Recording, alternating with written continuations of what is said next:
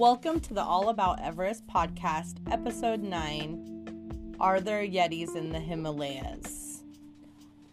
I'm really excited to do this episode because it seems that a lot of the previous ones have involved death. And so I decided that this would be something fun that everyone could enjoy and it might even be a little entertaining.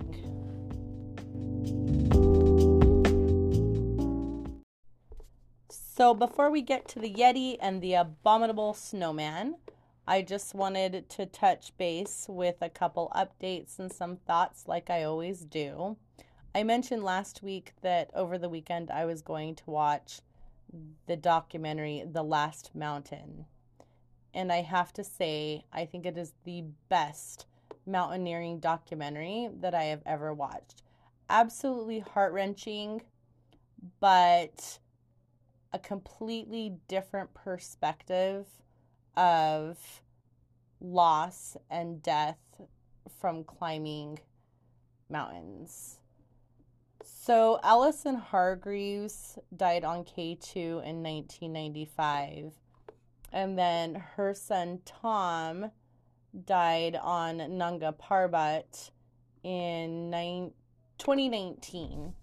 And so this documentary follows the family from when Alison summits Mount Everest to when Kate says goodbye to her brother at the very end after he's passed away.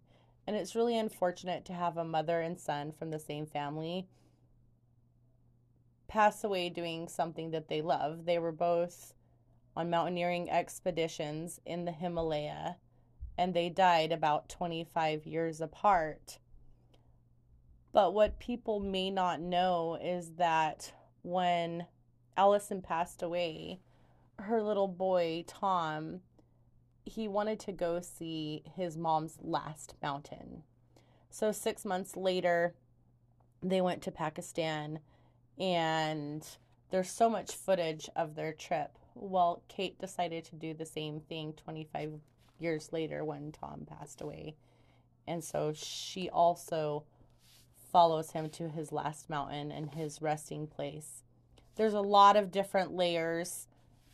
Um, I needed a box of tissues and a couple places, but it's really well done, really well put together, and just this amazing montage of family videos, past and present clips, but you can see how Kate reacted when they went to her mom's last mountain and also when she went to Tom's. Um, it first aired in last year in September on the BBC channel, and so next week it will be available on streaming and to download. So if you haven't seen it already, because I don't think everybody watches the BBC and it was a one time screening from what I understand. You should absolutely watch it. Also, over the weekend, I finished the new book, Naked at the Knife Edge by Vivian James Rigney. It was a really good book about Mount Everest.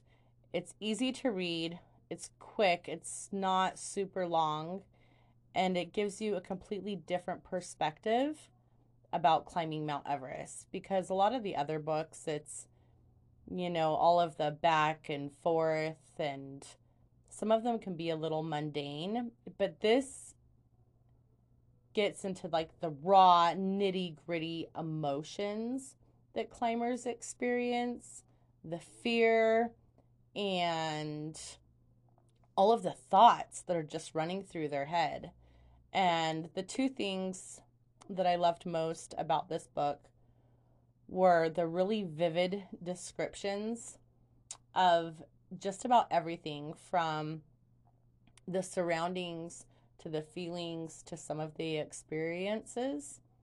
And then the other thing that I really loved was that it's so truthful. I've often thought what goes through a mountaineer's head when they're you know, climbing Mount Everest or K2, these really scary peaks that not only are intimidating, but are dangerous. And Vivian does a phenomenal job of just bringing all of that emotion forward. They say that good art causes you to feel. Well, this book will cause you to feel. And I recommend it a hundred percent. And I think by the end of the year, everyone is going to have this book in their um, Everest book collection. I now have it in mine and I'm glad it's there. So make sure that you check it out. And I'll have a link in the show notes as soon as I get the show notes up. Last but not least, next week I have my first guest, and I'm so excited about interviewing this person tomorrow. So, next week we will have an interview on the podcast, and I hope you enjoy it. I'm really excited about it. It's someone that I have followed them for a really long time. In fact, when this person summited Mount Everest in 1998, I actually saw the clip on the BBC because when I lived in Israel, like BBC was the only English channel that you could get. And I remember um, watching it in the headlines.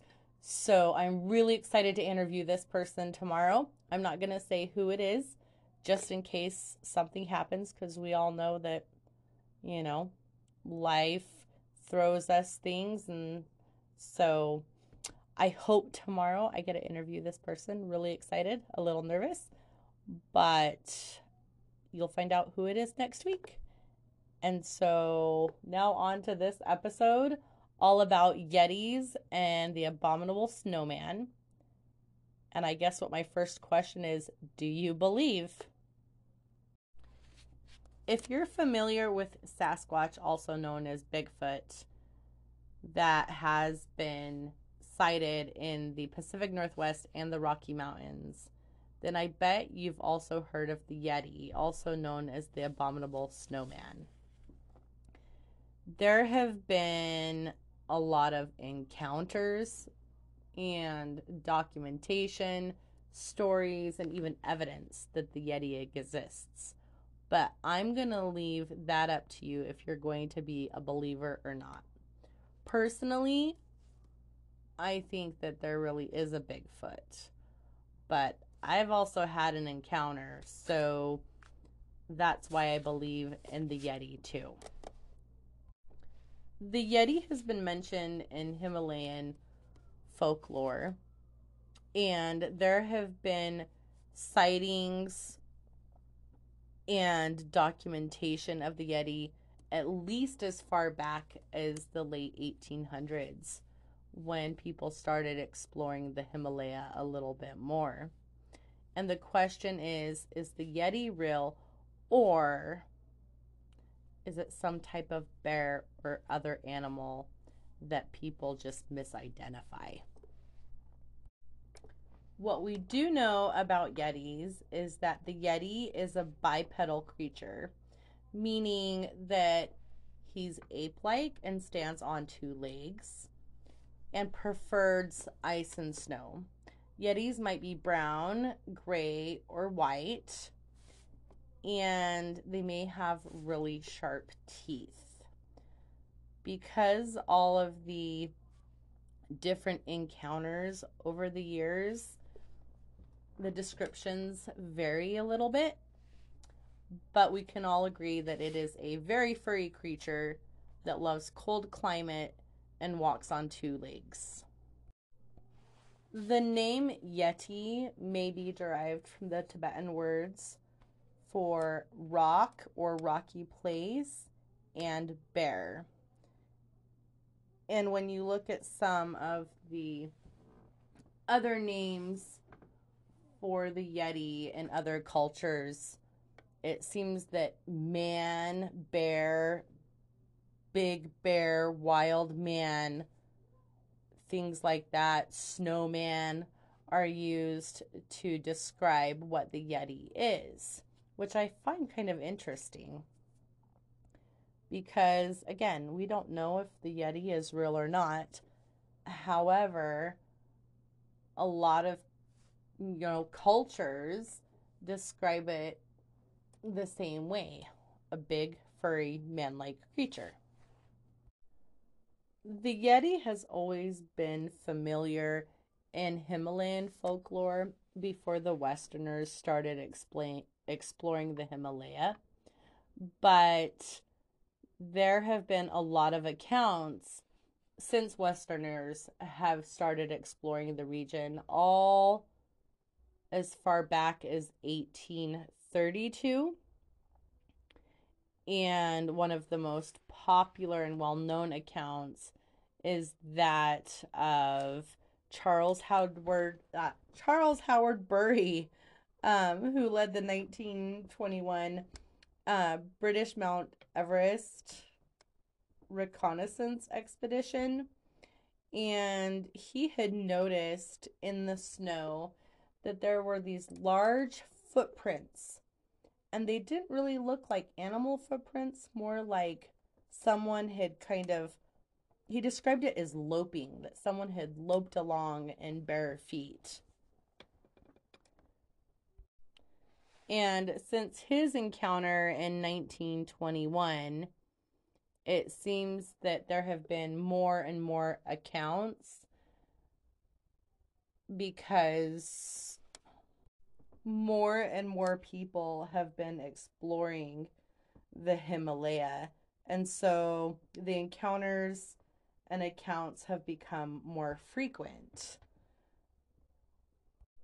Especially with some of those early expeditions to Mount Everest um, before the 1950s, there were a lot of accounts and even photographs taken of these weird footprints. Um, let's see.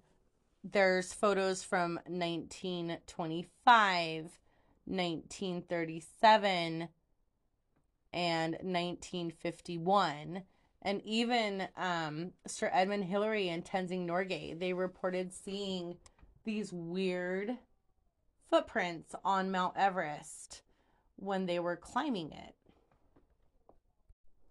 Both Tenzing Norgay and Sir Edmund Hillary mentioned multiple times that they thought that maybe the Yeti was real. And even though later Hillary um, said he didn't think that there was enough evidence to determine that the Yeti existed, he actually went on an expedition in the 1960s. I think it was 1960. And they went to go find evidence that the Yeti existed. There are expeditions, it seems like at least once every 10 to 15 years to see if they can collect more evidence and determine if the abominable snowman is real or if it's just, again, some type of animal. There are, I mean, there have been samples of feces, um, a scalp, fingers, toes, um, things like that, pictures, videos, so many things over the years. And some of the stuff they've been able to disprove. Some of it has come back as unreliable, that, you know, they're not sure what it belonged to. And um, there's even, you know, some controversy and things like that. There was a really well known um, purported specimen called the Pangba- Pangbach hand. That is really hard to pronounce. And apparently somebody went in um James Stewart, the actor, he went in and he took it. And then there was um let's see in the 1980s, somebody got another hand specimen and switched out the bones and smuggled them out as well. So even the stuff that's being tested or has been tested, the question is is it really the real specimen that they originally found? Because it seems like there's a little bit of cat and mouse going on there and some sneakiness and thievery. But there's nothing conclusive that says that the Yeti does not exist. And every couple of years, there's some new evidence or some reported sighting, and then it becomes popular again.